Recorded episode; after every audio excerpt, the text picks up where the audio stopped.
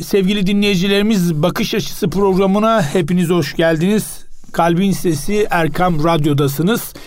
Geçtiğimiz hafta Medipol Üniversitesi öğretim üyesi kardeşim dostum e, doçent doktor Abdurrahman Babacan'la beraberdik. E, geçtiğimiz haftanın e, muhabbeti, söylemi, ifadeleri çok güzeldi ama zamanımız çok e, kısaydı. Bu hafta için kendisinden yine söz aldık ve yine stüdyoda hoş geldin. Hoş bulduk Ahmet abi tekrar teşekkür ediyorum. Sağ Allah razı olsun çok teşekkür ederim. Geçtiğimiz haftaya baktığımızda e, her şeyin bir kilit noktası olduğunu söylemiştim ve bu tabii 15 Temmuz ve 15 Temmuz'dan sonra en son orada bırakmıştık. Evet. evet. Pekala 15 Temmuz'dan itibaren baktığımızda Türkiye'nin üzerine e, birçok da e, yani şapka e, denenmeye çalışıldı ama bir türlü de oturtturulamadı. Biz bunların hepsini de bertaraf ettik. E, kendi iç siyasetimizde çok dışarıya müdahale olduğumuz için e, böyle bir operasyonun geçtiğini de biliyoruz. Hem içeriye baktığımızda hem de etrafımızdaki savaşlara baktığımızda hı hı. E, bir Rusya kendi eski e, Sovyetler Birliği dönemindeki topraklara mı hücum etmeye çalışıyor? Hı hı. E, birinci sorun bu olacak. İkincisi de e, Batı artık Türkiye'yi durduramaz hale geldi. E, tabii bu handikaplar Batı'nın vücudunu strese sokuyor. Burada bir dağılma söz konusu olur mu? Evet yani Rusya bakımından bakıldığında Ahmet abi şöyle başlayalım. Ee, Rusya e, bir defa tarihsel olarak kendisini belirli kodlar üzerinden tanzim etmiş bir ülke. O kodları aslında Ukrayna işgalinin hemen üç gün öncesinde Putin'in yaptığı uzun basın açıklamasında böyle bir, bir, bir buçuk saatlik basın açıklamasıydı yaklaşık. Orada okunmak mümkün. Orada Putin, Sovyetler hatta Büyük Rus İmparatorluğu vizyonu Sovyet oradan Sovyetlere girdi. Hatta Sovyetlerin o ilk zamanlarında işte e, Lenin'in e, Birinci Dünya Savaşı sonrası koşullarında işte e, ulusal e, e, kendi kaderini tayin etme hakkı dedikleri e, eski Amerikan Başkanı Woodrow Wilson tarafından ortaya atılan onu kabul etmek suretiyle Amerika'nın kazığını yediğini yani amiyane tabirle. Amerika'da tarafından bir gol yediğini ve bunu sonrasında Sovyetler Birliği'nin diğer e, dönemi boyunca tekrardan kendisini güçlü bir devlet olarak sahneye sürdüğünü ve ardından işte Soğuk Savaş biteceği zaman Amerika'nın Soğuk Savaş'ta galip olarak çıktığını düşündüğümüzde e, dağılmak üzere olan bir Rusya olgusunu 2000'li yılların başı itibariyle kendi liderliğinde, kendi yönetiminde yeniden dünya sahnesine bir süper güç olarak yeniden taşıdığını uzun uzun anlatan böyle bir bir buçuk saatlik bir Rus tarihiydi aslında. Veya bir Rus devlet aklının Rus askeri aklının, Rus dış politik aklının meselelere, bölgesine, dünyaya, siyasal manzaraya, hava, şeye, iklime nasıl baktığını gösteren bir şeydi. Rusya böyle bakıyor meseleye. Kendisi açısından doğal hinterlandı olarak görüyor bu coğrafyayı Rusya. Yani Karadeniz coğrafyası hatta oradan Türkiye'nin de e, içinde bulunduğu bir geniş havzada Akdeniz'e kadar inen e, işte sağ tarafa sağ, e, Türkiye'nin doğu tarafında e, İran sınırını kapsayan, Ermenistan bölgesini, Kafkasya'yı kapsayan bir geniş coğrafyada Rusya doğrusunu isterseniz doğal hak mesabesinde gördüğü alanlara yeniden kendisince Büyük Rus İmparatorluğu vizyonu ışığında yeniden kendisince vaziyet etme, domine etme, oraları tahkim etme pozisyonunda görüyor kendisini. E bunun da tabii belirli şeyleri var. Ee, geçen hafta söylediğimiz gibi yani 2008'de giriyor Gürcistan'a herhangi bir tepki gelmiyor. 2014'te Kırım'a, Donbas'a herhangi bir tepki gelmiyor. E bu esnada da Batı zayıflamış. Yani Batı'daki şöyle düşünün. Ee, Obama dönemi 2008'de başladı. 8 yıl sürdü. Sonra Trump dönemi geldi ve nihayetinde bugün Biden dönemini konuşuyoruz. Şimdi Amerika Birleşik Devletleri'nin o esnada son 12 yıllık performansı, dış politika performansına baktığımızda hemen hemen bölgesindeki yani bu coğrafyadaki işte Karadeniz, Akdeniz havzası bizim coğrafyamız, Anadolu, bu e, işte Mezopotamya, Orta Doğu, Suriye'yi falan kastediyorum. Bu coğrafyada e, e, bir defa Irak işgalinden bu yana bıraktığı, bıraktığı Amerika için söylüyorum çok kötü bir miras var. Çok felaket bir algısı var. İnanılmaz bir düşmanlık ve antipati e, toplamış bölge halkları tarafından. Dünyadaki siyasal genel algı imaj açısından yerle yeksan durumda. Şimdi Obama ilk zaten bu yüzden geldi ve e, bunu toparlamak için kendince bir takım hamleler yaptı. Fakat, askeri geri çekti. Ha, askeri geri çekme stratejisi de dahil olmak üzere. Fakat bu esnada da Amerika'nın kendi içindeki Obama dönemine hatta sonra da Trump da bundan nasibini aldı. Bu dönemlere ilişkin temel eleştiri neydi? Bu alanlardan tamamen çekilerek meydanı Putin'e bıraktık. Temel eleştiri buydu. Amerika'nın kendi iç politikacıları tarafından Obama dönemine. Şimdi buradaki zikzaklar, gelgitler, Arap ayaklanmaları süreci işte kimilerinin Arap Baharı dediği. Ben çok tabir e, tercih etmiyorum Arap Baharı ifadesini. Arap ayaklanmaları sürecini doğru yönetememesi. Burada doğru pozisyonlarda zamanlama itibariyle doğru pozisyonlar alamaması. Bu savaş, iç savaşa giden süreçlerin tamamında tabiri caizse bir karıştırıcı rolü üstlenmesi Amerika'nın. Bu da bilinçli bir tercih olabilir fakat yanlıştı sonuç itibariyle. Şimdi bunların hepsine bakıldığında Suriye'deki alanı, Akdeniz'deki alanı tabi, tam manasıyla aslında e, Rusya'nın kontrolünü e, ne bırakması. Şimdi bunların hepsini düşündüğümüzde bir defa Amerika açısından ciddi bir böyle bir zikzak durumu var son 12 yıldır. E, yani şu şu tartışılıyor Amerika dış politikasında. E, biz Amerika'yız. Dünyada küresel liderlik hadi ona biz jandarma diyelim. Küresel jandarmalık misyonunu yeniden ele almalıyız diyenler var. Bir de hayır yani bizim e, tabii ki zaten dünya lideriyiz ama önce Amerika Dolayısıyla önce kendi içimiz, önce kendi, önce kendi içimizdeki sorunları, işte ekonomi sorunlarını, istihdam problemlerini, bilmem kalkınma hususlarını, e, içerideki sosyolojik yapıyla ilgili bir takım şeyleri falan bunları güçlendirmeye, daha fazla bunlara yoğunlaşmaya. Şimdi izolasyonculuk dedikleri yani.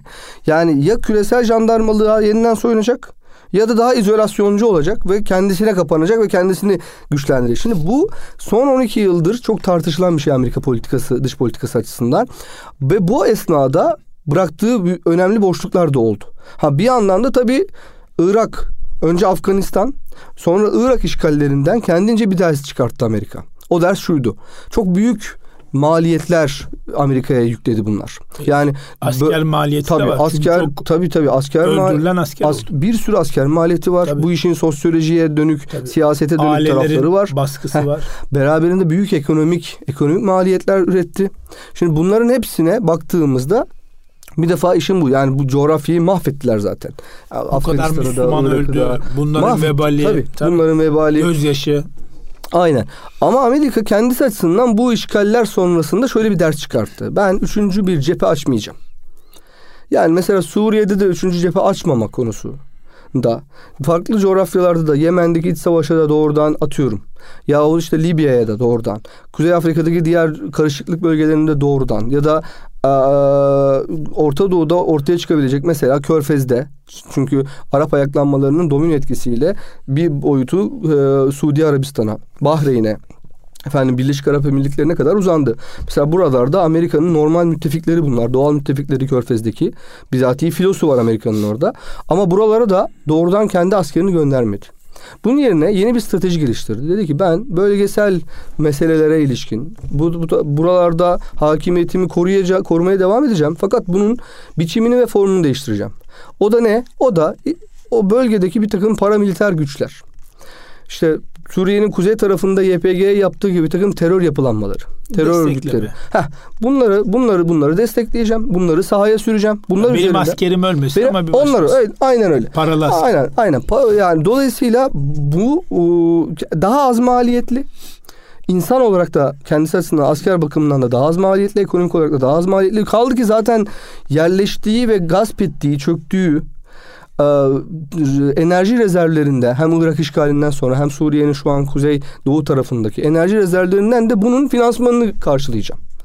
Bunun finansmanını sağlayacağım. Dolayısıyla e, bu fakat tabii beraberinde e, bizim karşımıza çok böyle e, yeni olmayan bir kavram fakat özellikle son 10 yılda hepimizin maalesef bütün acı gerçeğiyle gördüğümüz vekalet savaşlarını doğurdu.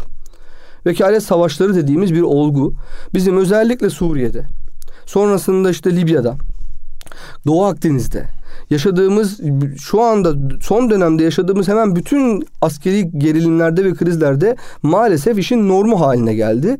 Ve bunu da bölgedeki iki büyük süper güç olan bir tanesi Amerika'nın bir tanesi de Rusya'nın e, ko- koordinasyonunda e, oldu. Şimdi bugün e, Rusya açısından bakıldığında Batı bu, bu, bu halde. Kendisi bu esnada Putin'in hakikaten hani o anlamda e, Rus halkı bakımından e, popüler bir lider olmasının bir karşılığı var. Çünkü Putin'in zaman içerisinde e, Rusya'yı yeniden eski gücüne yaklaştıran e, o Sovyetler dönemi gücüne yaklaştıran e, çok ciddi e, iç düzenlemeleri ve iç hamleleri oldu. Tabii bunun en başlıca şeyi Rusya'nın enerji ihracatı potansiyeliydi. Yani buradan ciddi bir zenginlik zaten sürekli geliyor Rusya'ya ama bunun da yönetilmesi hem e, iç dengelerin hem dış dengelerin e, sürdürülmesi, e, yönetilmesi gerekiyordu ve Putin onu becerdi. O yüzden de Putin kendisi açısından şöyle bir denklem gördü. Ya Batı zaten parçalanmış. Avrupa'nın hali geçen hafta konuştuk. Avrupa'nın hali ortada. Amerika'nın hali bu. E, ben 2008'de 2009'da e, Gürcistan'a dair bir operasyon yapmışım karşılık yok. 2014'te bunları yapmışım karşılık yok. Dolayısıyla şu an ben bunu çok rahat yürütürüm. Üstelik karşımda da cılız bir Ukrayna var. Yani, e, Kiev'e girmek iste, istiyor mudur ilk günden itibaren zannetmiyorum ama istiyorsam isteseydim Kiev'e de girerdim gibi bir yanlış bir analoji kurdu Putin.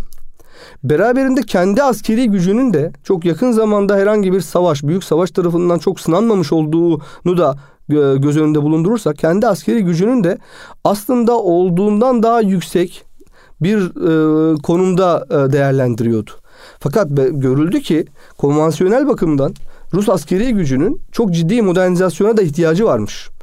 E, hele hele karşılığında çok daha teknolojik donanımlı Batı tarafından ya da ABD veya NATO tarafından çok daha donanımlı gelişmiş silahlar veya hava savunma sistemleri verilseydi Ukrayna'ya Savaşın ilk başından itibaren verilmedi bunlar.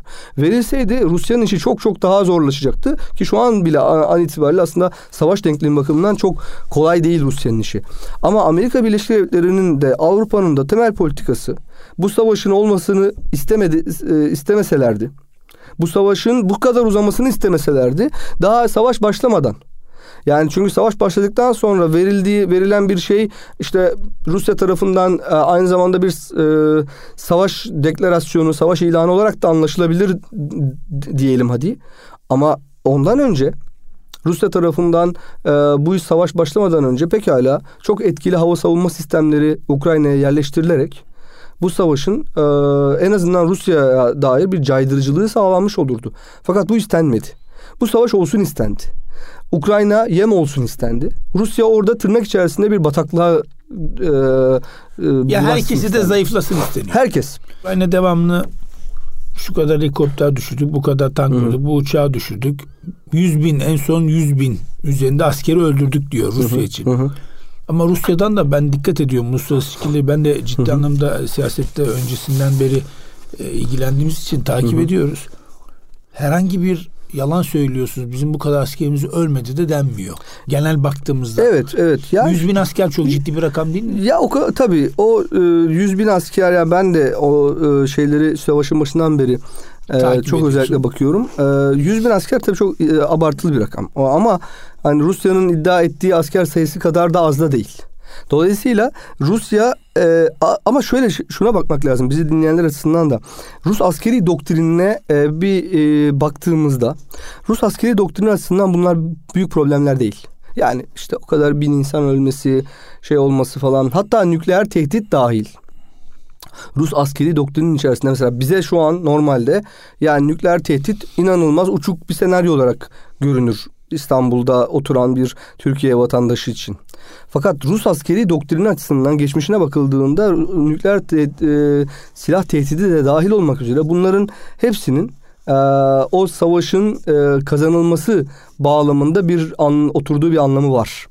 Yani emperyalist güdüler, Amerika'da buna dahil mesela, emperyalist güdüler o savaş süreci içerisinde geri adım atmama konusunda ellerinde bulunabilecek farklı argümanları sahaya sürmekten çekinmezler. Tabii.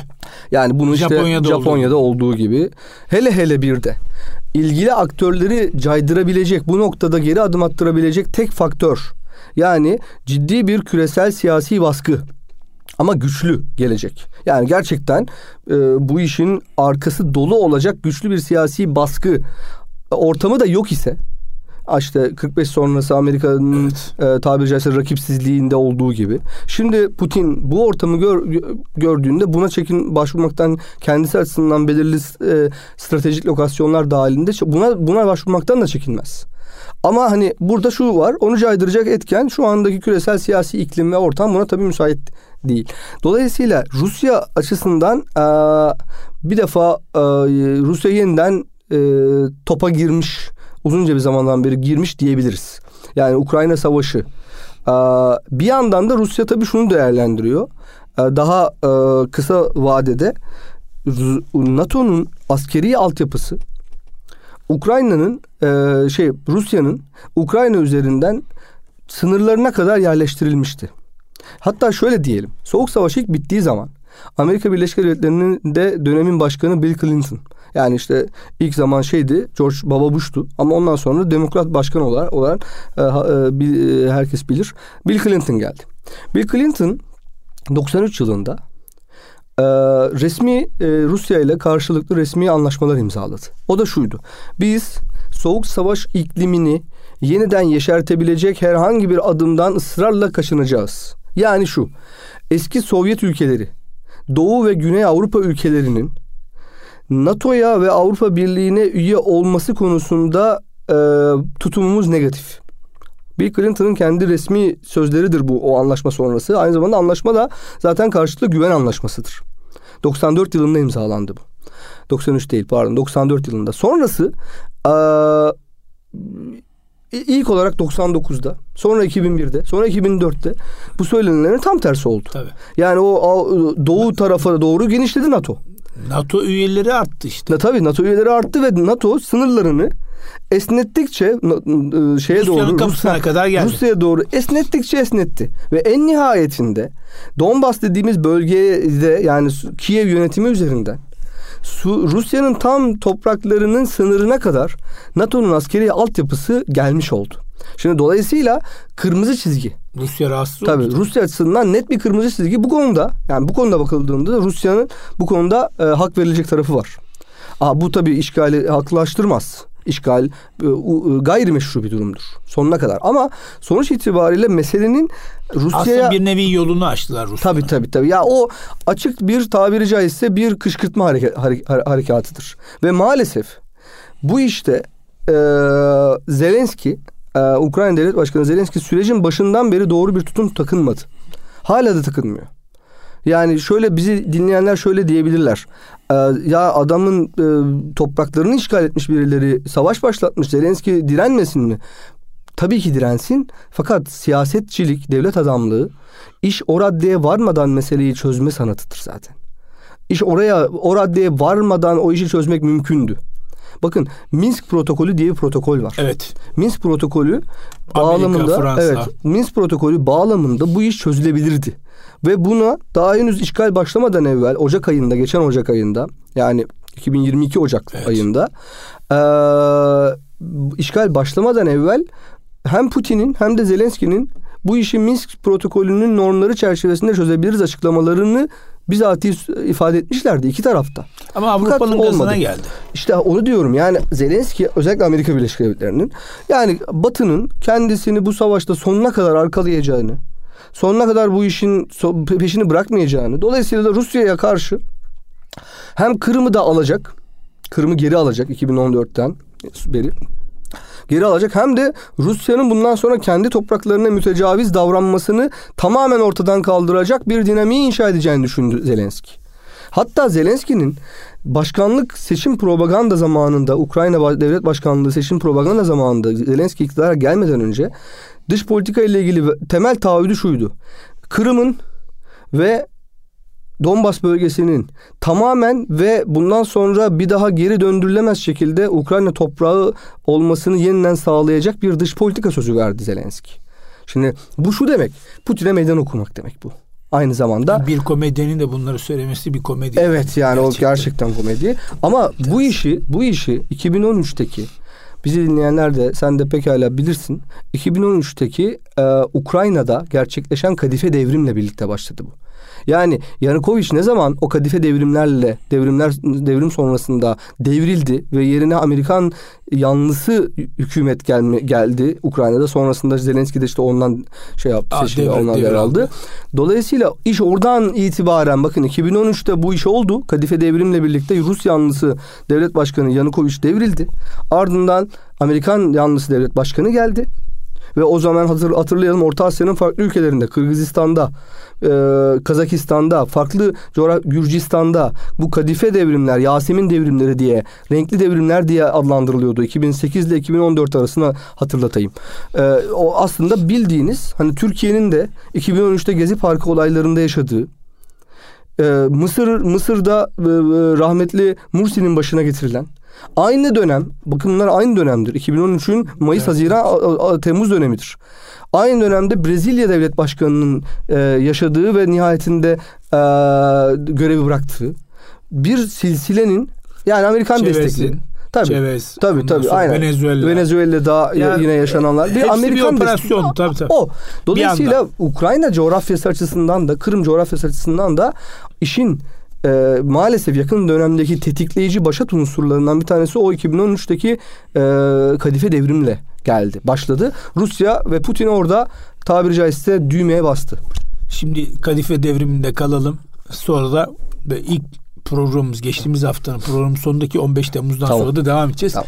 Kısa bir aradan sonra sevgili dinleyicilerimiz kaldığımız yerden devam edeceğiz.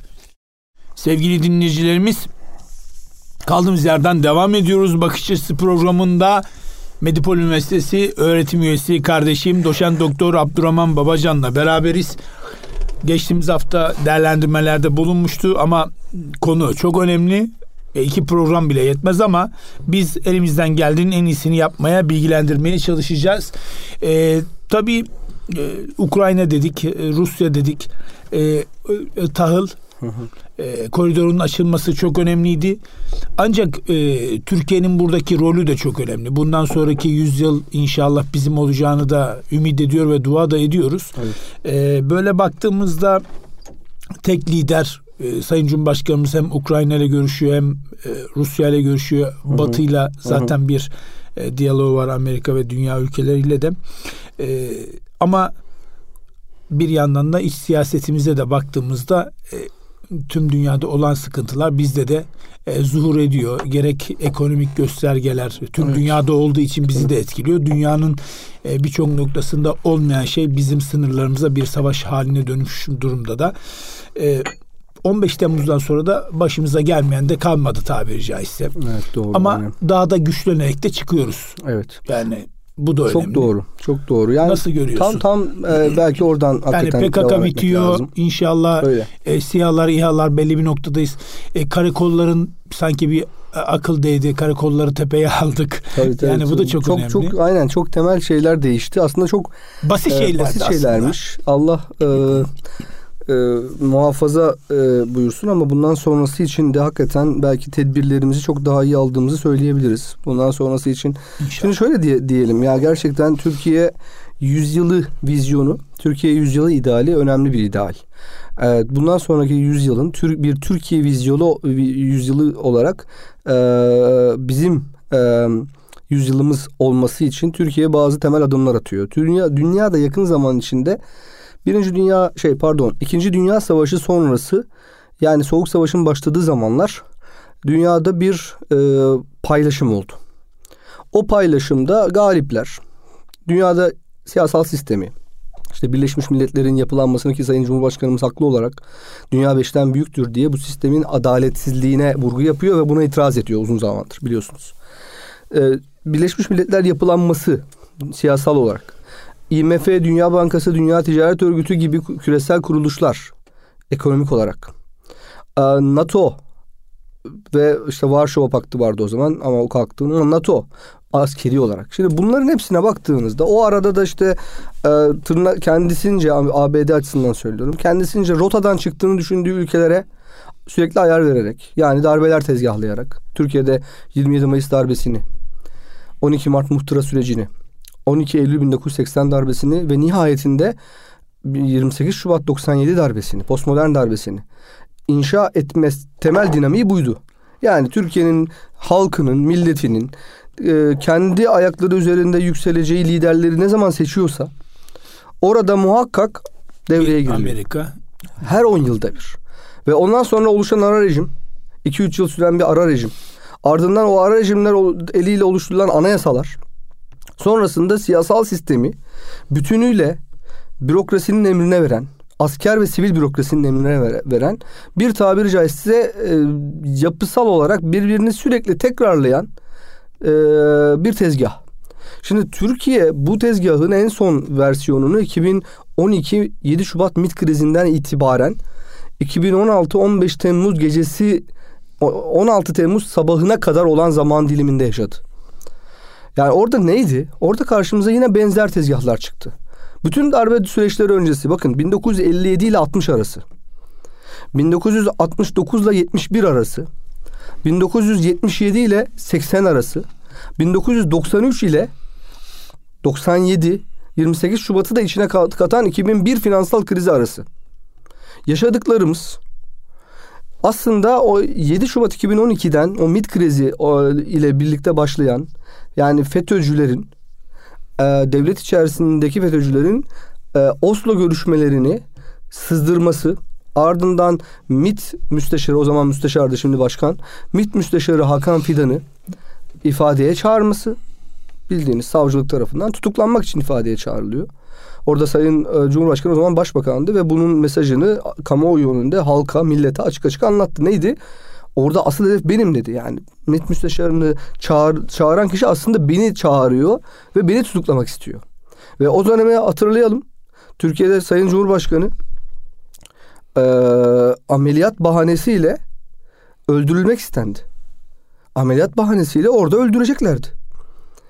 E şimdi e, o dönemleri düşündüğümüzde hemen ardından gelişen dinamikte Mayıs-Haziran Gezi Parkı olayları, Taksim Gezi Parkı olayları. Az önce az önce şeyden önce söylediğim kadife devrimlerin bir başka uzantısıydı. Yani işte Mısır'da, Brezilya'da daha önce daha önce Kafkas coğrafyasında, Orta Asya'da, e, Gürcistan'da, Ukrayna'da yaşatılan o devrimler süreci. Bunların yani yaşatın, bunları, bunların yaşanmaması için aslında okumak ve araştırmak lazım. Doğru mu? Kesin. Yani Türkiye siyasi tarihini iyi bilmemiz lazım. Ya hem bunu bilmemiz lazım hem yakın Tabii. çevremizde olan bir tane. Yani geçen e, programda da hakeza Hı. konuşmuştuk. E, bu yüzyılda İngiltere kendi eliyle. E, dünyayı Amerika'ya bıraktı. Bunu herkes Tabii. biliyor yani uluslararası ilişki okuyan veya araştıran Tabii. biliyor. Pekala geçtiğimiz haftadan bugüne baktığımızda hı hı. konuşmalarımıza baktığımızda bu programı açıkçası yapma isteğim nedenim hı hı. şuydu. Hı hı biz bu siyasal ilişkilere uluslararası alanda gerçekleştiren e, bir nevi işte futbol maçındaki aslında e, golün atılmaması ama sağda solda topun çevirmesi gibi bir durum var. Biz vatandaş olarak ekonomik göstergelere baktığımızda yani nelere dikkat etmemiz lazım? Bu kredi kartını devamlı mı harcamak lazım? Ondan sonra önümüze gelen her şeyi almak mı lazım? Dünya aslında Çok güzel soru. iyi yere gidiyor gibi ama kötü yere de gidiyordu. Onu da görüyoruz. Yani e, gençliğin bu harcama sirkülasyonun durdurmasını aileler tarafından bir şekilde e, ama engelleme noktasında değil ama yavaşlatma noktasında. Evet. Yani e, cimrilik değil ama biraz tasarruf mu yapmak lazım? Çok doğru. Yani bundan sonraki süreçte vatandaş ne yapmalı? Uluslararası ilişkiler gözüyle baktığımızda. Yani şöyle bir defa şuradan başlamak lazım. Genç kardeşlerimiz belki ben haftada 300-350 civarında genç gence ders anlatıyorum. Ee, öğrencilerim benim. Ee, onları da içindeyim, sürekli içindeyim. Ne istediklerini, ne istemediklerini, neyi eleştirdiklerini, neyi beklediklerini biliyorum. 350 kişi bu e, konu başlıkları farklı ama değil mi dersler? Tabii tabii ama sonuçta bunların hepsi Hep siyasi, siyaset bilimi uluslararası ilişkiler öğrencileri. Farklı dersler, farklı şeyler. Daha e, doğru hukuktan, iletişimden de arkadaşlar var, gençler var falan. Şimdi e, bir defa şöyle bir şey. E, ne olduğunu, ne yaptığını, ne yaşadığını tam olarak doğru konumlandırman lazım. Şunu kastediyorum. Gençlerimiz kulaktan dolma, özellikle sosyal medya etkisinin çok yoğun bir şekilde kendi üzerlerine zerk edildiği bir zamandayız çünkü. O sosyal medya etkisiyle ve kulaktan dolma, yarım yamalak bilgilerle Almanya'da şu oluyormuş hocam. Amerika'da bu oluyormuş hocam. Kanada'da hocam böyleymiş.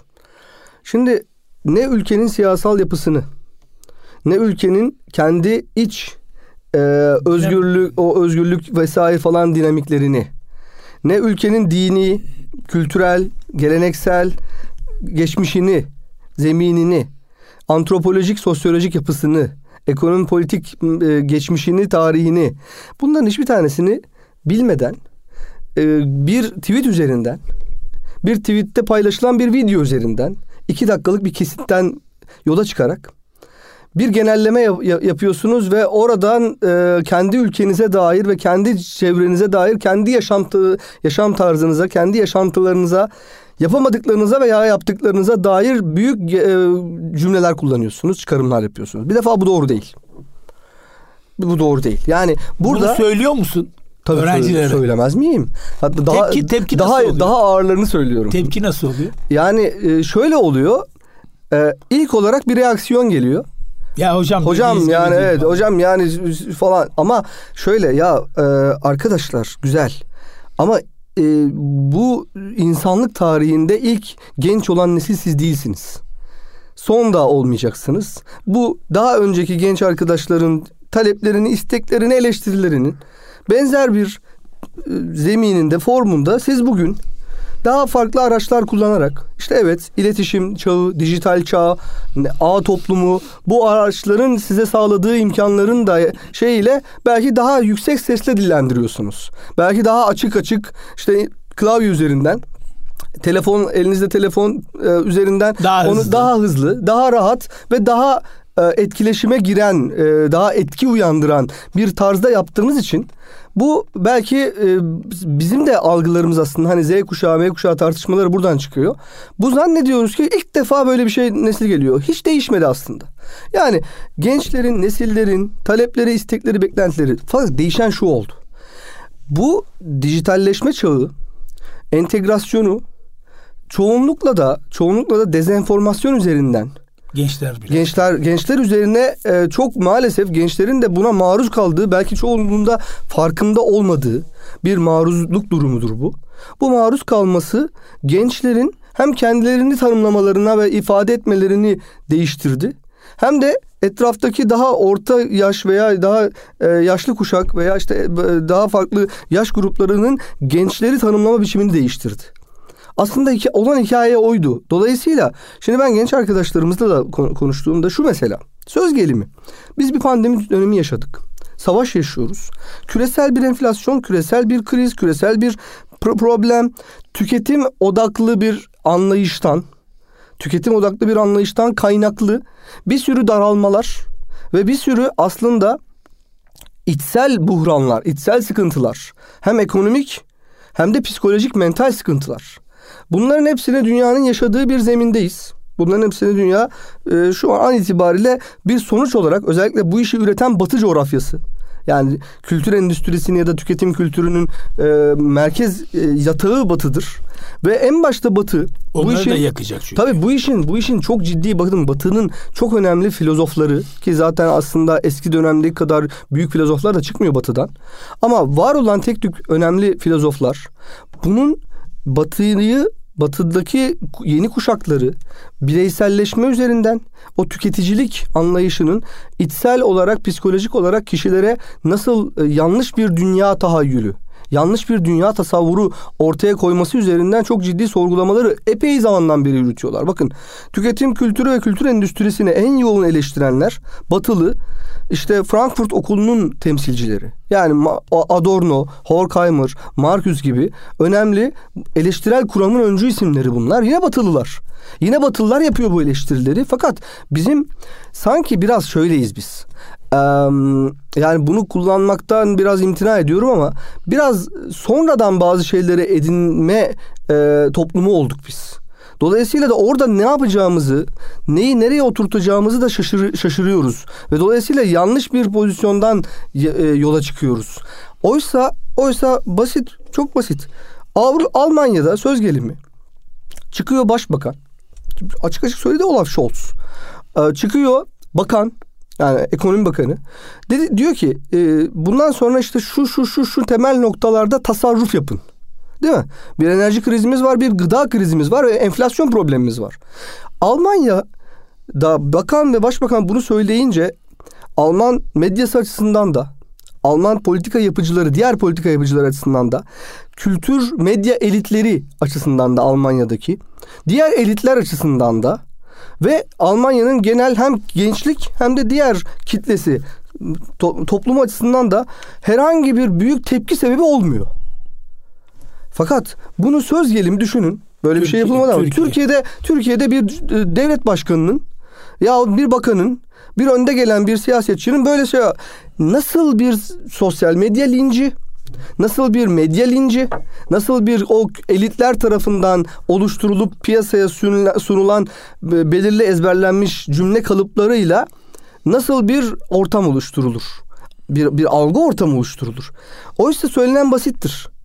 İnsanlığın kadim kuralıdır. Tasarruf İhtiyacın edin. kadar tüket. Söylenen basit. Fakat sen uzunca bir zamandan beri özellikle gençlerin de burada biraz ebeveynlerin de ciddi kabahati olduğu kanaatindeyim ben. Kendim de bir ebeveyn olarak kendime de batırıyorum iğneyi. Ama ebeveynler de Türkiye'deki o sıkıntılı ekonomik anlamda, sosyo-iktisadi olarak kalkınma, refah bakımından sıkıntılı zamanın ürünleri olan bugünkü ebeveynler yaşları 40, 45, 50, Bizim 55 yaşlar, evet. yaşlardan sonraki ebeveynler insiyaki olarak şöyle bir şeye girişiyorlar. Ben çocuklarımı, evladımı, kızımı, oğlumu kısıtlamayayım. Ben yaşadım, ben yaşadım yaşamadı. onlar yaşamasın. Tam da pekala e, Bunun, sen yaşamadın ama evet. e, dünya senin dönemindeki gibi değil. Su az ne yapacaksın? Şimdi o var. Bir Şimdi de duşa girip iki saat suyu mu açacaksın? Bir de o o zaten şöyle Ahmet Böyle abi. bir şey olabilir mi ya? İnsanoğlunun varoluşunun temelidir zaten ihtiyacın kadar tüketilmesi. Tabii canım yani dinimiz de zaten bunu buyuruyor. Şimdi ama, sözünü ama... balla kesiyorum. Geçtiğimiz hafta Muğla'daydım. Hı hı. Şey yaptık e, konferanslar vardı. Orada dedim ki bakın ben size hayatın tokadını atmaya geldim dedim yani. Güzel. Çünkü lazım. Ben size bir Amerikan yapımı Hollywood filmini anlatırsam siz bana dersiniz ki Amerika çok güzel. Hı hı. Ama New York'a indiğinizde dersin ki Amerika bu mu? Evet. O zaman da dersiniz ki Ahmet abi bize yalan söylemiş. Öyle. Her dünyanın kendine has güzellikleri olduğu gibi çirkinlikleri de var. Ama siz iki tane tweet okuyarak veyahut da işte hangi mecrayı okuyarak ne Cumhurbaşkanı'na akıl verebilirsiniz ne futbol dünyasında Fatih Terim akıl verebilirsiniz. Hı hı. Ne de Diyanet akıl verebilirsiniz. Türk milleti çünkü en, bu en, üç en çok anladığımız çok konular bunlar. Ha, doğru. Bunlar. Evet. Herkes bilir bunları. Evet, kahvehaneye doğru. gitsen doğru. yani Diyanetine gerek var ya biz veriyoruz tabii, tabii, tabii, tabii, çok doğru. Futbol. Fatih Terim ne anlar ya? Tabii, tabii. Biz varız. Hele Ama siyaset... sabahtan akşama kadar da hükümeti indirir kaldırırız. Hı hı. O konuda zaten sigara. Heh. İşte eski bir sözler ki bir şeye inanmazsan her şeye aldanırsın. Pekala alimler bir şeyi bilirken cahiller her şeyi bildiğini de görüyoruz evet, yani. Evet. Cahil çünkü bilmiyor Öyle. da bildiğini zannediyor. Sen niye bu tabirimi kullan sağda solda çok Hı-hı. önemli. ee, kadrajda fotoğraf var elinde silah var askerideki gibi ama o kadrajı indirdiği zaman patates soyuyor kardeşim. Hı hı. Sen kendini görmüyorsun onu. Hı hı. Seni kandırıyor sosyal medya. Hı hı. Az önce dedin ya iki dakikalık video. İmgeler, neler dönüyor, imgeler, neler dönüyor. İmgeler dünyası budur ama zaten ama, yani. Ama işte bu algı için akıllı insan şunu sormazdı. Acaba mı? Ama işte bak, Niye sormuyorsun kardeşim hemen atlıyorsun balıklama. mesele mesele zaten o. Ben gençlerle e, kendi öğrencilerimle dışarıda da çoğu zaman söylediğimde e, şunu söylüyorum ya diyorum ki arkadaşlar güzel sorgulayıcı kuşak diyoruz. Çok iyi Sorgulayıcı tamam kuşak. evet. Araştırıcı kuşak, araştırma yapan kuşak, düşünen kuşak. Peki sorgulayıcı bir kuşağın iki tane tweetle istediği tarafa çekilebilmesi, iki tane tweetle manipüle edilebilmesi. Bana bunun birisinin birisinin anlatması lazım. Nasıl nerede so- o sorgulayıcılık? Nerede o akıl? Allah'ın kendisine yüklemi vermiş olduğu akıl, bilinç, irade. Nerede o? Bunlara bakmamız lazım değil mi? Çünkü bakın özellikle bu e, az önce söylediğim eleştirel kuramın öncü, öncü isimleri, Batı dünyasındaki eleştirel kuramın öncü isimleri hegemonya kavramını e, özellikle kullanırlar. Bu e, meşhur İtalyan e, sosyal bilimci Gramsci tarafından kullanılır ilk.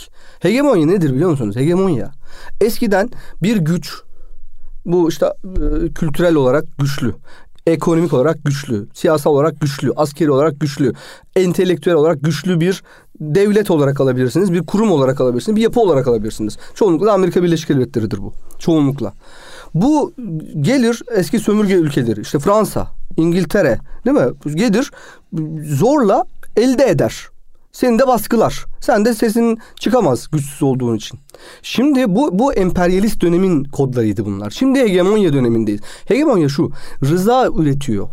Yani toplumların alt alt alttaki bütün toplumların, dünya toplumlarının yukarıda kendince üretilen bir modelleme gördü, görü, görülen o modellemeye kendi rızalarıyla imrenmelerini, özenmelerini sağlayan bir düzenek kuruyor hegemonya. Dolayısıyla sen farkında olmadan Köle oluşturuyorsun. asla evet. Aslında kendi kendini kendi kendini sömürgeleştirmeye başlıyorsun zihinsel olarak önce. Ama Şimdi- zannediyorsun ki ben özgürüm. Evet. Halbuki özgür değilsin, ve, kölesin. ve Türkiye'de de bunun öncülüğünü yapan bu elitler dediğim, merkez elitler dediğimiz e, grup. Yani kimler bunlar? Siyasetteki elitler, e, eski merkez elitleri. Sanat. Sanat dünyası e, ve Ağırlıklı. kültür dünyasının merkez elitleri. Evet. O işte sanatçılardan, şarkıcılardan, tiyatroculardan, komedyenlerden falan tutun da bunlar. Klasik aynı hareketler. Aa, O o. Evet. Ve e, kim başka medya elitleri? O Türkiye'deki o e, 90'lı yıllardan kalma arkaik zihinli olan merkez medyanın çeşitli köşelerini tutmuş olan, gasp etmiş olan tipler. Başka bürokratik elitler. Ardından e, as, işte o eski eski sivil asker bürokrasi elitleri.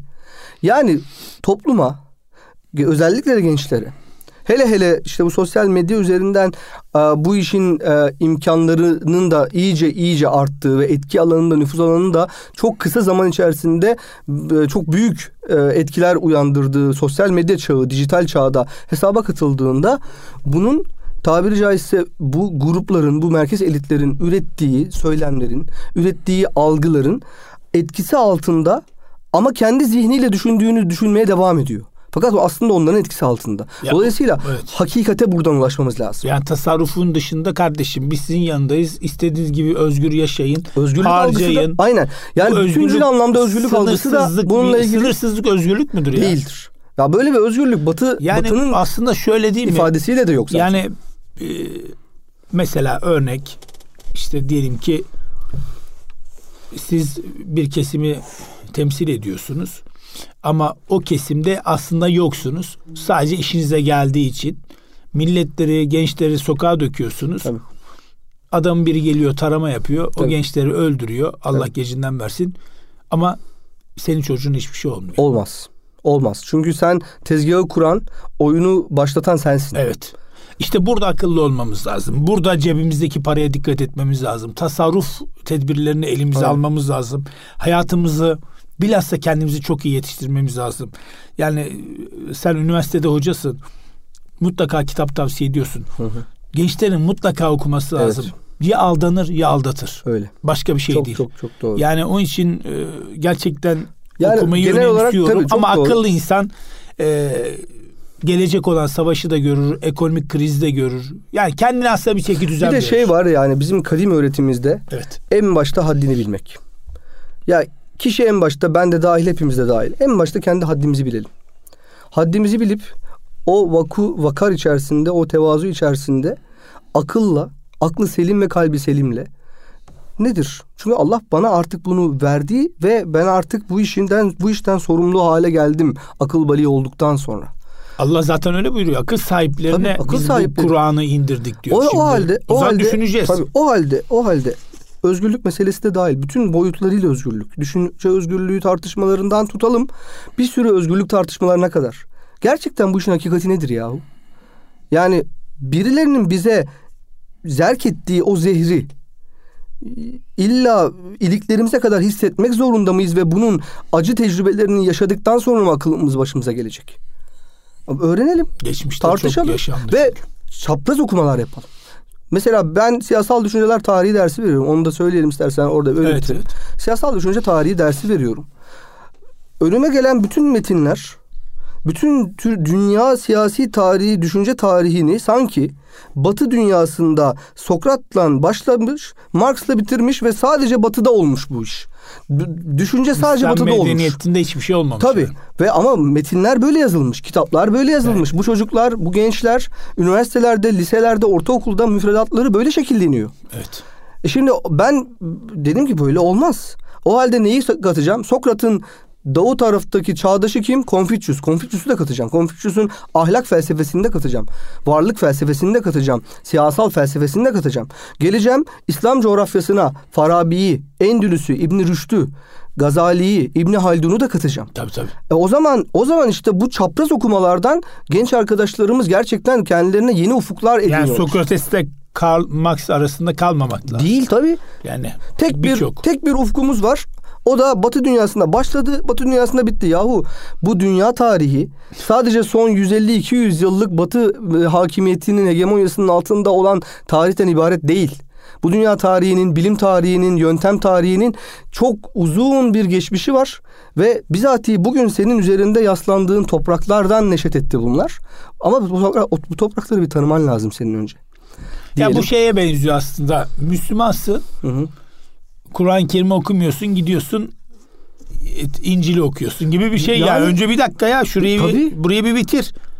Kafayı karıştırma önce şurayı bir bitir. Bir Ondan sonra de ki kardeşim ha. Bir kendini bil. Yani ama işte önce bir Kur'an-ı Kerim'i ele Tabii. al ya. Tabii. Bu çok önemli. Evet. Teşekkür ediyorum. Eh, ben teşekkür ediyorum. Tabii e, uluslararası ilişkiler, dünya siyaseti, bilhassa İngiliz siyasetini okumadan aslında dünyada Eyvallah. siyaset Tabii, yapmamak doğru. lazım. Bu da her zaman e, gol yediğimizi gösterir. Çok teşekkür ediyorum. E, Ben ikinci teşekkür ederim programda da abi. beraber olduk. Allah razı olsun. Evet sevgili dinleyicilerimiz hem geçtiğimiz hafta hem bu hafta e, Medipol Üniversitesi Uluslararası İlişkiler hocası doçent doktor Abdurrahman Babacan kardeşimle beraberdik.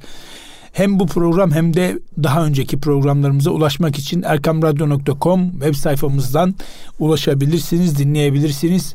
Önümüzdeki hafta aynı gün ve saatte tekrar görüşmek ümidi ve duasıyla Allah'a emanet olunuz.